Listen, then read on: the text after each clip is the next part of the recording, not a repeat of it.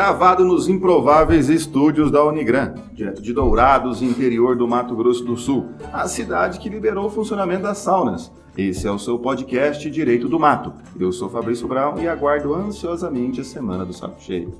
Aqui é o professor Vinícius de Almeida para dizer que tudo que volta é retornável. Eu sou o professor Fernando Machado e não furtareis nem mentireis, nem usareis de falsidade, cada um com o seu próximo.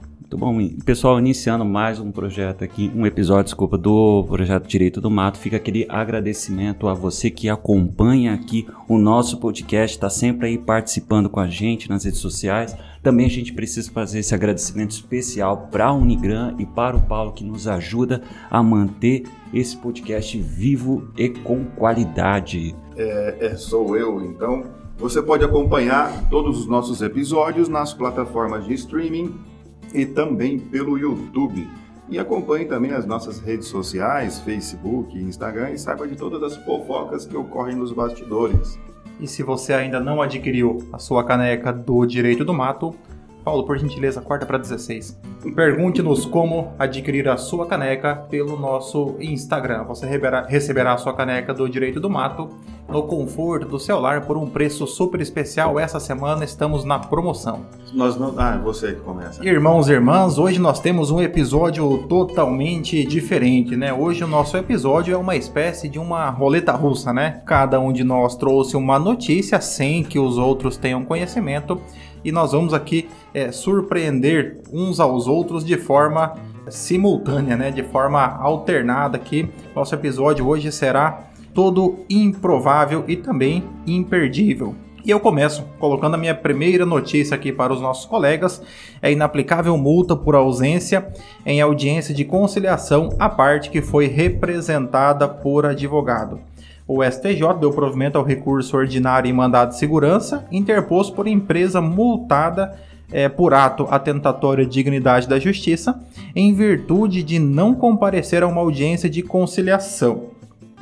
Por unanimidade, o colegiado considerou que a penalidade não poderia ter sido aplicada, já que a empresa foi representada na audiência por advogado com poderes para transigir. O ministro citou jurisprudência do STJ e afirmou que, desse modo, ficou demonstrado que os procuradores da ré, munidos de procuração com poderes para transigir, estiveram presentes na audiência. Tem-se como manifestamente legal a aplicação da multa por ato atentatório à dignidade da justiça, concluiu o relator. Impressionante, hein? Aqui, basicamente, uma uma, uma das inovações aqui que o, o CPC trouxe para nós em relação à obrigatoriedade da audiência de conciliação prévia ao prazo para contestação no processo civil, inspiração do modelo adotado pelo juizado especial e, e o artigo 334 ele estabelece no artigo 8 que aquele que não comparecer à audiência de conciliação poderá ser multado em até 2% do valor da causa, é, uma vez que o não comparecimento injustificado de qualquer uma das partes na audiência de conciliação é considerado ato atentatório à dignidade da justiça. Né? Aqui para o nosso aluno da graduação, a pequena diferença em relação aos efeitos da ausência é, na audiência de conciliação é que lá no juizado especial, na lei, na lei 9099, o não comparecimento do réu na audiência de conciliação ele enseja a revelia, é, enquanto não comparecimento do autor enseja o arquivamento do processo. Já no processo, no procedimento comum estabelecido no CPC, o não comparecimento na audiência de conciliação não gera efeitos em relação, por exemplo, à revelia. Porém, ele pode ensejar a aplicação é, da multa caso o juiz entenda que houve aí um ato atentatório contra as partes, né, uma violação do princípio aqui da cooperação e da lealdade processual. O artigo, o parágrafo 9 do mesmo artigo, ele estabelece que é obrigatória a presença do advogado ou é, defensor público e o artigo e o parágrafo 10, ele estabelece que o, a parte pode ser representada por representante munido de procuração específica com poderes para transigir. Contudo, no caso em tela, mesmo os advogados comparecendo, foi aplicada essa multa pelo juiz. O que é que os senhores acham dessa situação? Eu acho vaidade excessiva desse juiz, né? A parte não quis vir aqui me ver, né, comparecer nesse momento em que eu destinei para só vir aqui falar não fazer o acordo, sendo que os advogados têm procuração para esse tanto. Ah, o, o rito do CPC, eu acho que ele piorou o andamento dos processos, porque o prazo para a defesa inicia após a realização da audiência, né? Então, os juízes marcam essa audiência para três, quatro meses para frente, de acordo com a possibilidade do calendário. E após isso, dessa audiência, que tem 15 dias úteis para apresentação da defesa. Deveriam ter copiado o modelo da CLT, né? Em que a apresentação da defesa deve ser até o início da audiência. E aí, então, começou a audiência, a defesa já está lá. Não teve acordo, a outra parte tem o prazo para impugnar. Mas isso tem acarretado em que muitos processos os advogados já colocam no pedido que não tem interesse na realização da audiência de conciliação em virtude da litigiosidade da causa e etc. Para ver se o juiz não marca já essa questão e vai direto para o prazo da defesa. Porque muitas audiências, se bem que várias delas estão sendo feitas por conciliadores ou mediadores, né? não é nem pelo juiz mesmo. É, e o, aqui em relação à, à petição inicial, o artigo 319, ele estabelece como um dos, um dos, dos itens, um dos requisitos da petição inicial, que o autor deverá indicar a opção ou não pela realização da audiência de conciliação. Se o autor ele já afirma que ele não tem interesse, então caberá à parte ré, caso ela não tenha interesse, se manifestar também após a citação, indicando que não tem interesse na audiência de de conciliação, motivo pelo qual o juiz poderá, é, o juiz poderá então é, deixar de marcar essa audiência de conciliação. É, contudo, o entendimento majoritário é que se apenas uma das partes se manifestar pela pelo desinteresse e a outra parte permanecer silente, entende-se que poderá ser, ser designada essa audiência de conciliação.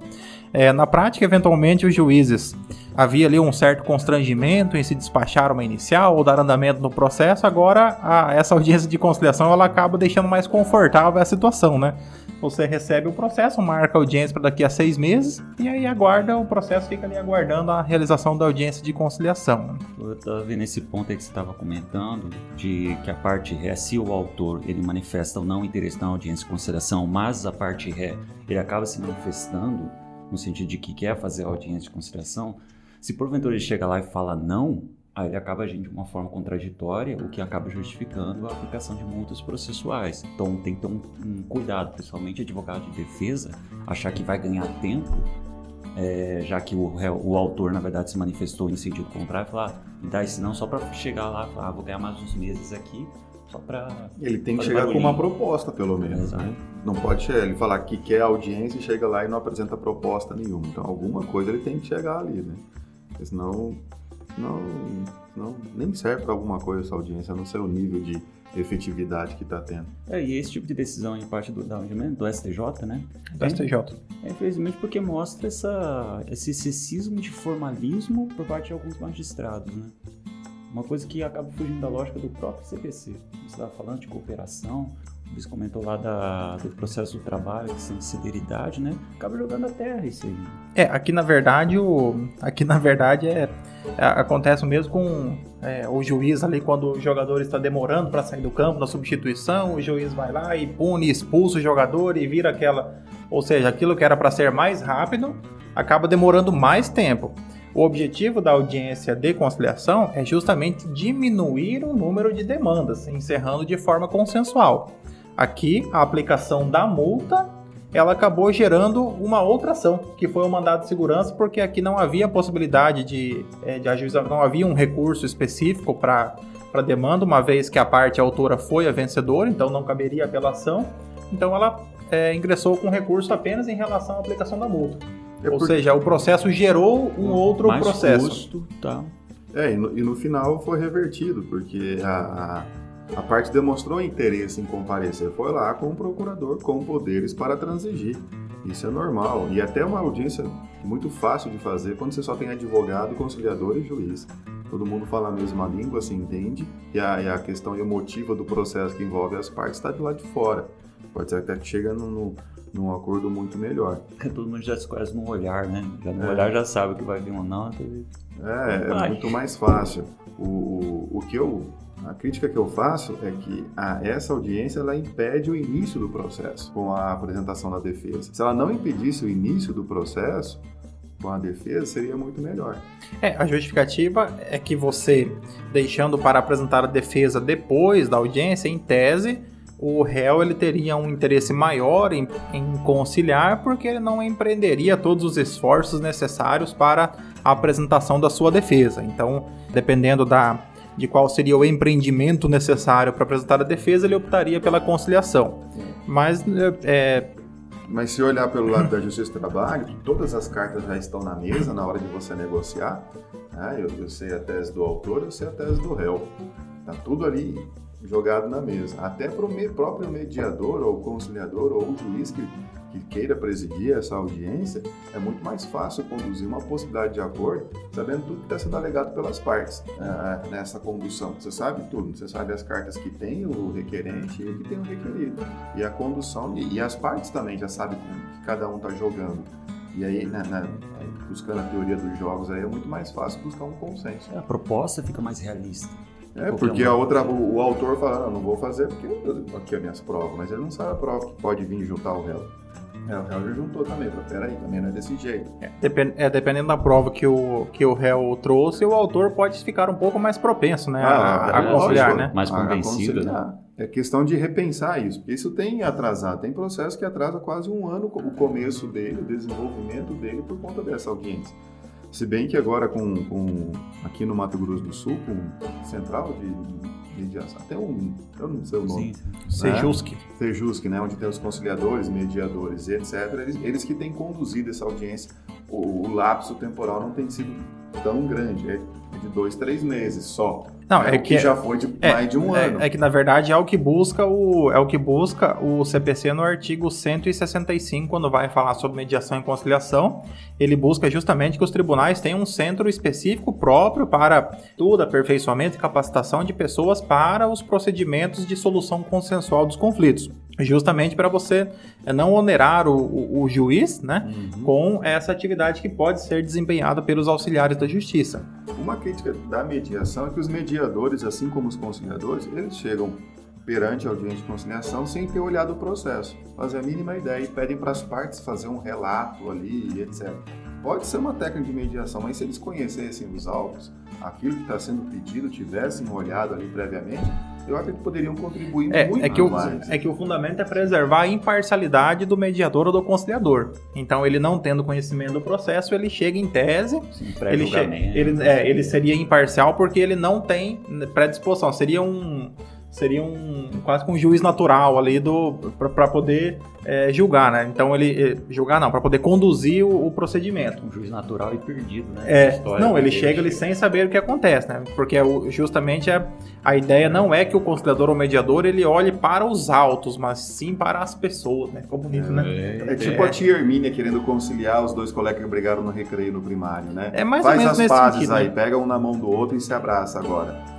Ah. É tanto que, o, tanto que alguns, por exemplo, o juizado especial em Campo Grande já não tem mais as mesas é, retangulares ou quadradas, são mesas redondas, né, mostrando que no processo não há lados, e sim todos estão, é, é, todos estão é, conectados ao processo, buscando a solução, a melhor solução para aquele conflito. Né? Aí você chega ali no, na sala de conciliação, uma mesa redonda, um quadro da parede, algumas flores, tocando uma música do Fábio Júnior no fundo, né? Então, para criar aquele clima, né, de conciliação. Só que não funciona, mas é bonito. Não muito, porque as partes querem se matar, né? Mas faz parte do, da tentativa do é, tribunal, eu acho que né? Eles não chegam pensando nisso. Ó, oh, vamos fazer uma roda aí. E no online, então, que é um barato, né? Daí você vai conversar com o cliente, você fecha a câmera e o microfone, conversa.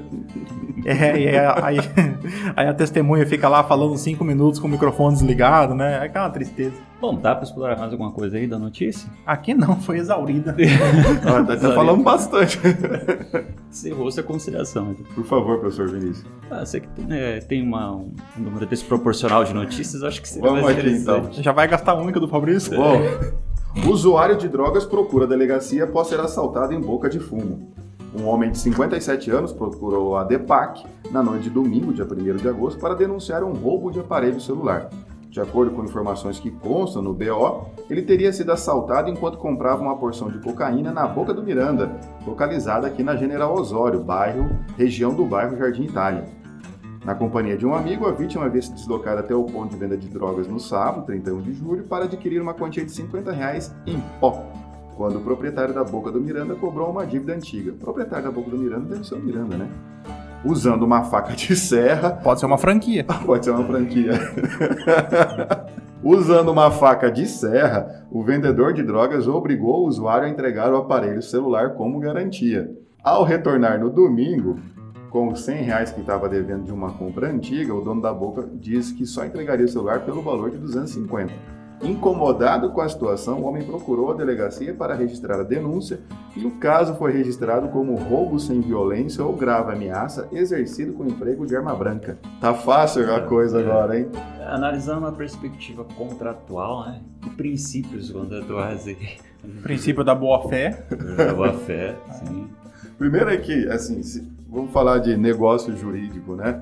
Negócio sobre a validade do negócio jurídico de, dessa, a, a, dessa obrigação né? entre a, a dívida em virtude da compra, da aquisição do pó.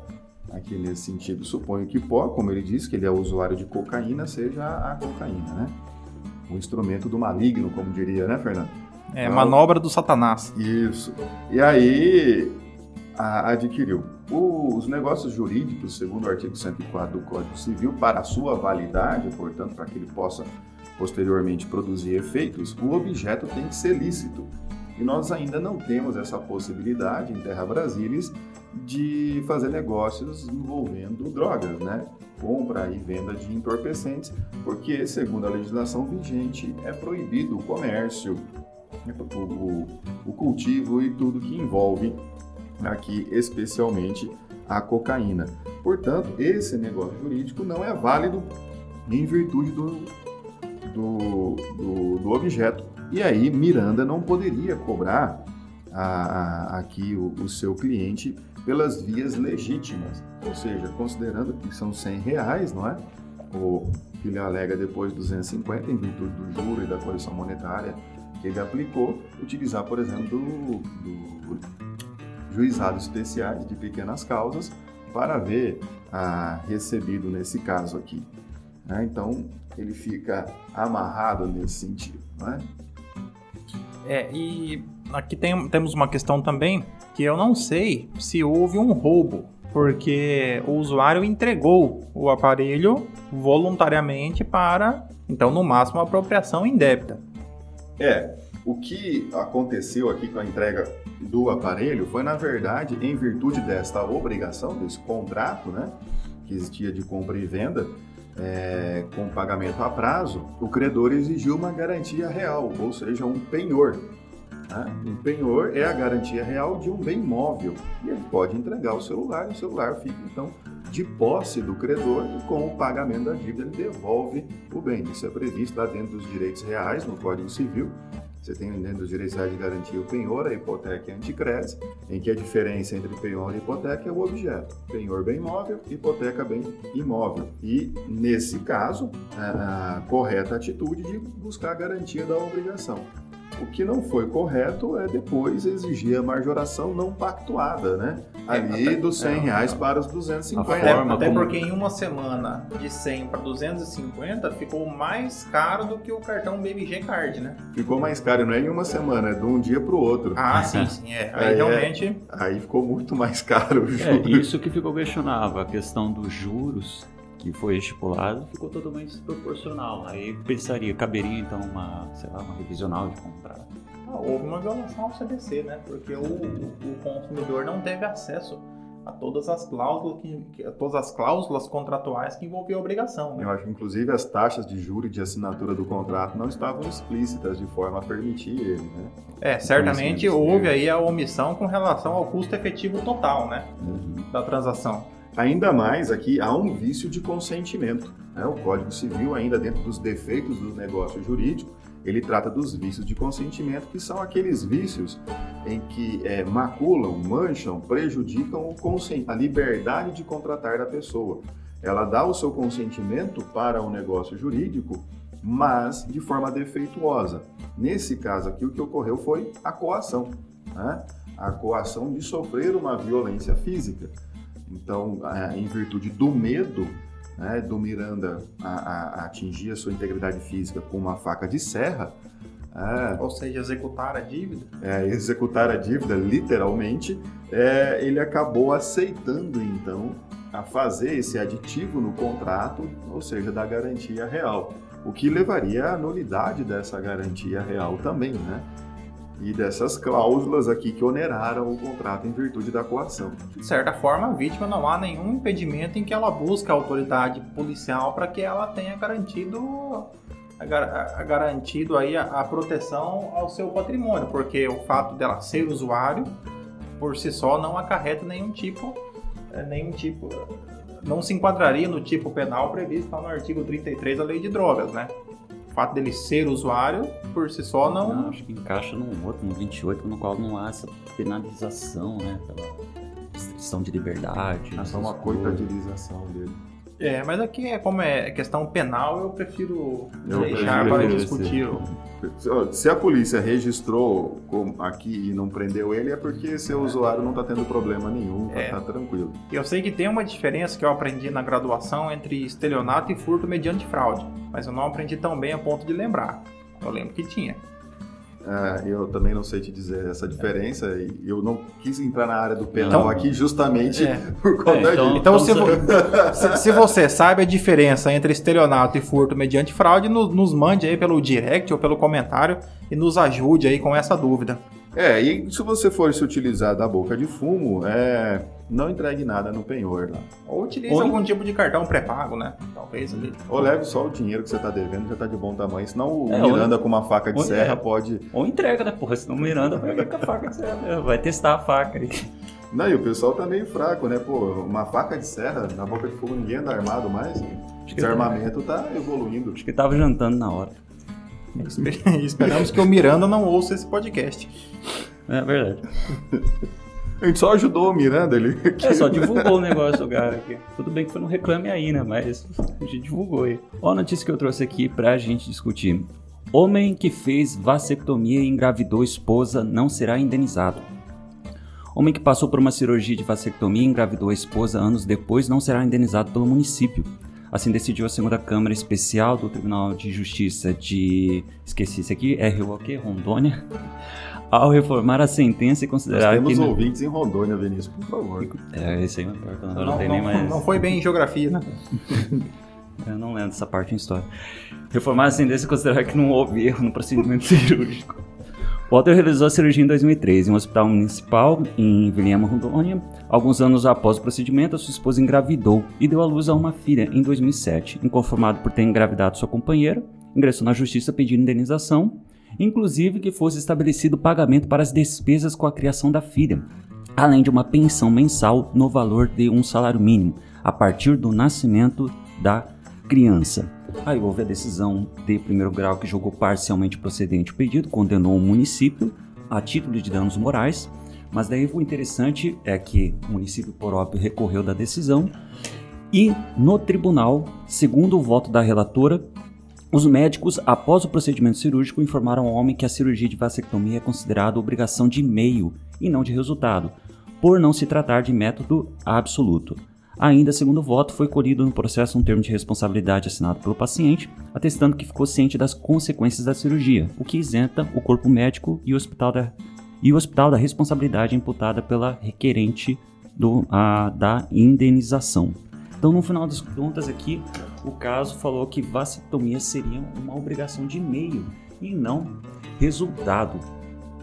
Se esse nosso amigo ele fosse ali, levássemos essa um paralelo com a obra Dom Casmurro, nós teríamos ali uma teríamos ali, será que ele ficou desconfiado em algum momento que o filho talvez não fosse dele, imaginando uma possível uma possível relação extraconjugal de sua esposa? Eu acho que não. Porque imagina, você se submete a uma cirurgia. De repente sua esposa diz, amor, estou grávida. Eu acho que é o primeiro pensamento né, na cabeça dele que veio foi isso. Ah, é meu. É um milagre da vida.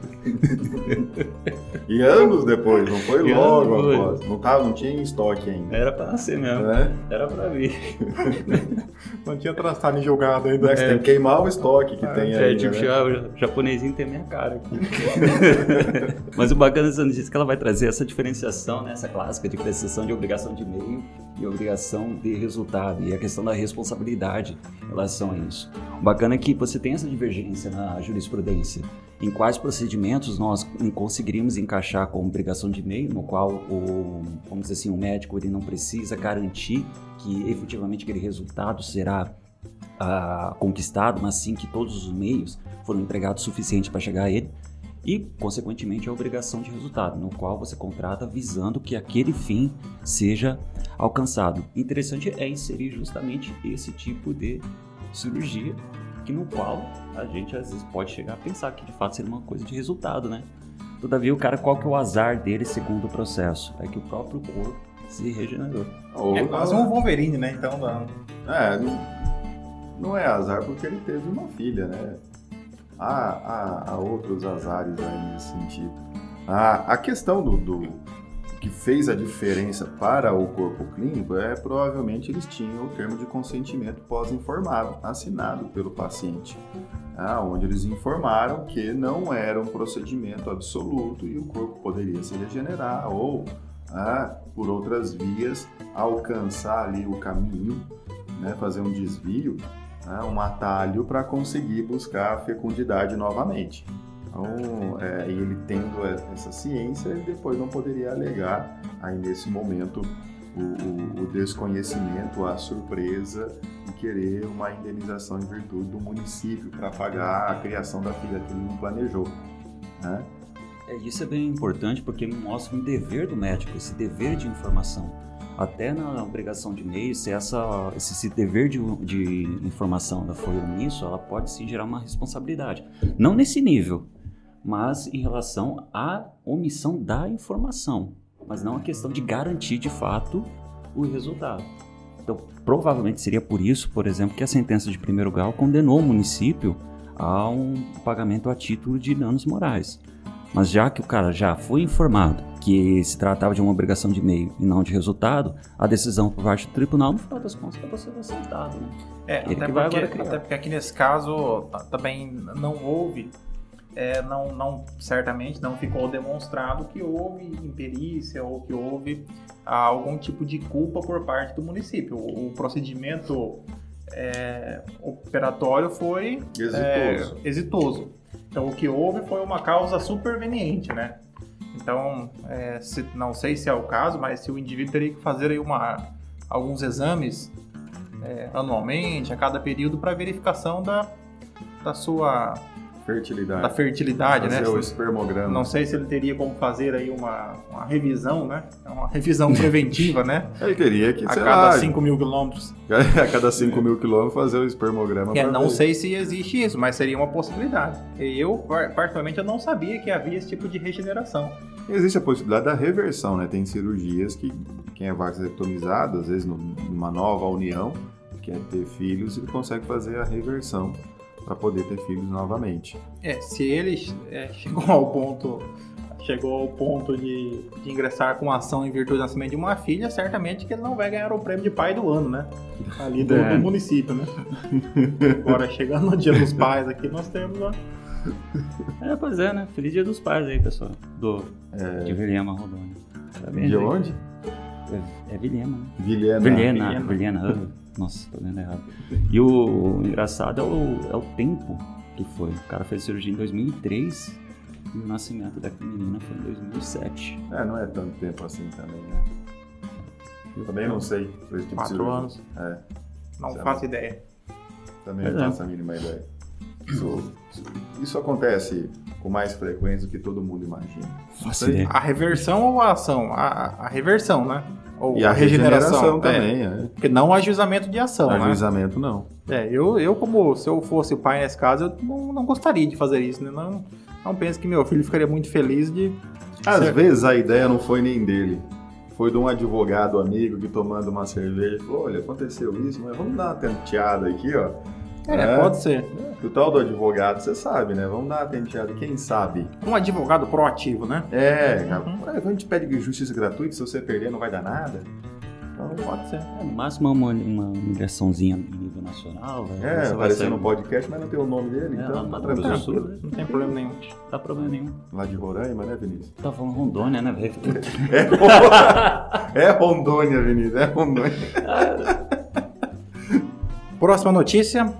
Acumulação de cargo de dedicação exclusiva com atividade remunerada é improbidade, decide STJ. A segunda turma do STJ deu provimento ao recurso especial do MPF para condenar professor por improbidade administrativa, em razão do acúmulo da docência em regime de dedicação exclusiva no serviço público com atividade remunerada em um colégio particular. O ministro Herman Benjamin afirmou que está presente no caso o dolo de obter vantagem em prejuízo da administração pública, pois, abre aspas, o réu professor de regime de dedicação exclusiva tinha consciência de que era proibido ter outra atividade remunerada de docente na iniciativa privada e ainda assim o exerceu. É, Herman Benjamin apontou que, mesmo as- que a mesma situação já foi analisada é, em outros julgamentos e que o fato da devolução voluntária dos valores pelo professor não descaracteriza a responsabilidade por improbidade administrativa. Aí, Então, professor. Aqui a situação basicamente é o seguinte: é, O que, muito- que é a tal da dedicação é, o que exclusiva? seria a dedicação exclusiva. É, as universidades públicas, eventualmente até, até mesmo as instituições privadas, Uhum. elas possuem a chamada dedicação exclusiva do professor. Normalmente, quando o professor é pesquisador ou exerce alguma outra atividade. O que significa isso? É, o empregador, né, aqui ou o poder público ou a iniciativa privada, ela vai pagar ao profissional um acréscimo na sua remuneração para que esse profissional ele se dedique exclusivamente àquela instituição. Então vamos pegar aqui um exemplo em relação aos professores das instituições públicas. Então nós temos ali, por exemplo, o regime de 20 horas, o regime de 40 horas e o regime de 40 horas com dedicação exclusiva, que o professor vai receber então pelas 40 horas de trabalho e vai receber ainda um adicional em virtude da sua dedicação é, exclusiva para aquela instituição. O que significa que ele não pode ter nenhum outro emprego. Que ele não pode ter nenhuma outra atividade remunerada, nenhum outro tipo de vínculo, Já paga mais para ele porque ficar só ele aqui. já é remunerado a maior em virtude dessa dedicação. É, significa que o servidor público ele não pode ter outra ocupação? É, como regra, o servidor público ele pode ter uma outra ocupação privada, desde que não haja impedimento em lei específica. né? Então, Uhum. por exemplo, é um servidor da segurança pública ou do judiciário não pode advogar. O, porque- o policial não pode ter outra atividade. Exato, porque tem lei específica. É, então, mas nesse caso, ele não pode exercer nenhuma outra atividade porque ele é remunerado com a dedicação exclusiva. Na situação em tela, o professor fez o quê? Ele recebia a sua dedicação exclusiva, ou seja, ele recebia um valor a mais para se dedicar exclusivamente àquela instituição, e ainda assim ele foi trabalhar também na iniciativa privada, foi fazer ali uma um- obteve um outro vínculo, né? Foi fazer um, um freela ali na, univers, na instituição privada e foi então recebeu remuneração. Certamente que em algum momento foi Receita descoberta essa situação, por exemplo, se ele se ele é, se houve recolhimento previdenciário é, houve então o cruzamento dos dados no CNIS, ou pode ser que tenha havido uma denúncia de uma outra pessoa também, não sabemos. A Sabemos declaração de imposto de renda ele tem que lançar. Correto, sabemos que houve aqui um processo administrativo é, disciplinar. No processo administrativo disciplinar, é, o professor ele voluntariamente ressarciu o valor da dedicação exclusiva por meio do desconto na sua remuneração. Ainda assim, o MPF ajuizou uma ação de improbidade administrativa. Por quê? Porque nós temos na lei de improbidade administrativa, nós, nós temos três tipos, é, nós temos três, é, três possibilidades é, de ato ilícito. Nós temos o enriquecimento ilícito, que é o mais grave, que é aquele no qual você obtém vantagem é, é, ilícita utilizando a administração. Nós temos o prejuízo ao erário, que é quando o servidor não tem vantagem direta, mas ele lesa a administração pública. Vamos pensar aqui numa situação de um servidor público que ele deixou, é, que ele negligenciou um bem da administração pública e esse bem se deteriorou. Então ele responderá por prejuízo ao erário, mesmo que ele não tenha tido vantagem com aquela conduta. E temos também a violação da moralidade administrativa. E a violação da moralidade administrativa prevista no artigo 11, ela tem um, um ponto muito específico. Ela não depende da, da comprovação de dano ao erário para que seja para que haja condenação por improbidade administrativa. Então, por exemplo, nesse caso, o dano ao erário foi recomposto. O valor foi devolvido, porém a moralidade administrativa não depende de dano ao erário. Então você pode ser responsabilizado por improbidade administrativa mesmo não tendo causado nenhum prejuízo aos cofres públicos, que foi o que aconteceu aqui nesta situação. Entendeu o MPF que a mera devolução do valor, ela por si só não retira a responsabilidade por improbidade administrativa. Até porque todo servidor público, ele pode ser responsabilizado pelos seus atos tanto na esfera administrativa, no qual ele foi aqui responsabilizado no processo administrativo, na esfera criminal, caso a conduta seja também tipificada como crime, e ele pode ser responsabilizado também na esfera civil. E improbidade administrativa tem natureza civil. Então ele respondeu tanto na esfera administrativa quanto na esfera civil, tendo que é, além de ressarcir, ele também foi condenado, é, com, condenado aqui por violação da moralidade. Aqui não, não, não especificou qual foi a penalidade, mas ela é aplicada ali é, proporcionalmente em relação ao dano. É, nesse caso da, da improbidade, nessa ação, poderia condenar na perda do cargo ou isso é só questão administrativa mesmo? Poderia, também poderia. Nós temos várias, temos ali é, várias possibilidades, várias penas que podem ser é, fixadas na improbidade administrativa, né? Aqui, no caso, eu acredito que ele foi apenas na questão pecuniária, apenas uma multa pecuniária. Aqui, na verdade, ele pode sofrer essa pena de demissão em duas, duas esferas, na esfera civil e na esfera administrativa, já que ele ainda vai ter responsabilidade administrativa, por exemplo, um PAD, dependendo da maneira como é regulamentado o estatuto, ele pode chegar até esse ponto também. Então, ele, é, ele sofre condenação pecuniária apenas uh, condenação pecuniária na ação de probidade, mas pode chegar a essa demissão. Provavelmente a devolução dos valores é uma coisa que pode ter interferido na no quanto que foi estipulado na decisão. Não, certamente, porque se houve aqui uma espécie de um arrependimento voluntário, né, é. e uma devolução, você tem na, no momento de se fixar a, a penalidade, que pode ser de até 100 salários, o valor de 100 remunerações, né, você pode averiguar essa situação. Aqui, como ele já de início, ele já devolveu de forma parcelada é, os valores que ele recebeu, certamente que ele teve aqui o que esse que, que foi considerado de forma benéfica no momento da fixação da sentença, né? Acredito eu. Não, e provavelmente ele falou que não sabia, e etc, da proibição, e fez tudo de boa fé, se ele soubesse não teria feito. É, deve ter é, alegado, mas assim... É, não, conta. Mas isso, isso não conta porque quando o servidor ele solicita esse regime, ele assina também um termo compro, é, demonstrando que ele tem ciência de que ele não pode exercer outra, outra atividade, né? É, até antes também, quando, por exemplo, é publicava um edital prevendo vaga com dedicação exclusiva, já tem essa informação de que não pode mais laborar, então conhecimento prévio vamos dizer assim, já tinha sobre isso. É. Muitos profissionais, eles não querem dedicação exclusiva porque eles podem em outras instituições ou na, na sua atividade como profissional liberal ganhar mais do que isso. Né? Outros preferem a dedicação exclusiva. E alguns, como o herói aqui, preferem a dedicação exclusiva e também continuar exercendo outras atividades. É, ele, ah, de forma... ele queria tudo, né? É, e, e é claro, você como, tem que. Como, dar... diria, como diriam os jovens, né? Tudo nosso, nada deles, né? Ah, então aqui não deu certo nesse a, caso. A finalidade da dedicação exclusiva você tem um profissional que ele vai se dedicar para aquele ofício. Né? Só vai fazer aquilo. Então, em tese, né, ele vai trabalhar melhor. Ele está ganhando mais, só vai fazer isso e vai trabalhar melhor. Em tese, porque nem sempre isso é verdade. No caso da pessoa que ela ainda continuava dividindo o tempo dela, né?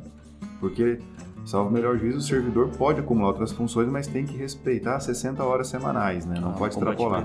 É, isso em relação ao, a cargos públicos, né? É, o servidor sim. público, ele Mas tem É. esse limite das 60 horas semanais. É, né? isso se, se verifica para cargos públicos. Para cargos privados não se, Ah, enquanto não você se tiver analisa. saúde, você vai, né? É, enquanto você conseguir, você trabalha. Mas para cargos públicos, você tem ali no artigo 37, 16 da Constituição, é, define que é, os cargos públicos são inacumuláveis, ou seja, você pode ter apenas um, com as exceções constitucionais. Quais são as exceções? Dois cargos de profissional da saúde, dois cargos de professor ou um cargo de professor mais um cargo técnico ou científico, que se considera o cargo que você tem formação técnica específica, por exemplo, técnico em segurança do trabalho, ou o cargo científico que se entende como aqueles cargos que exigem nível superior no- para o seu provimento, por exemplo, um analista.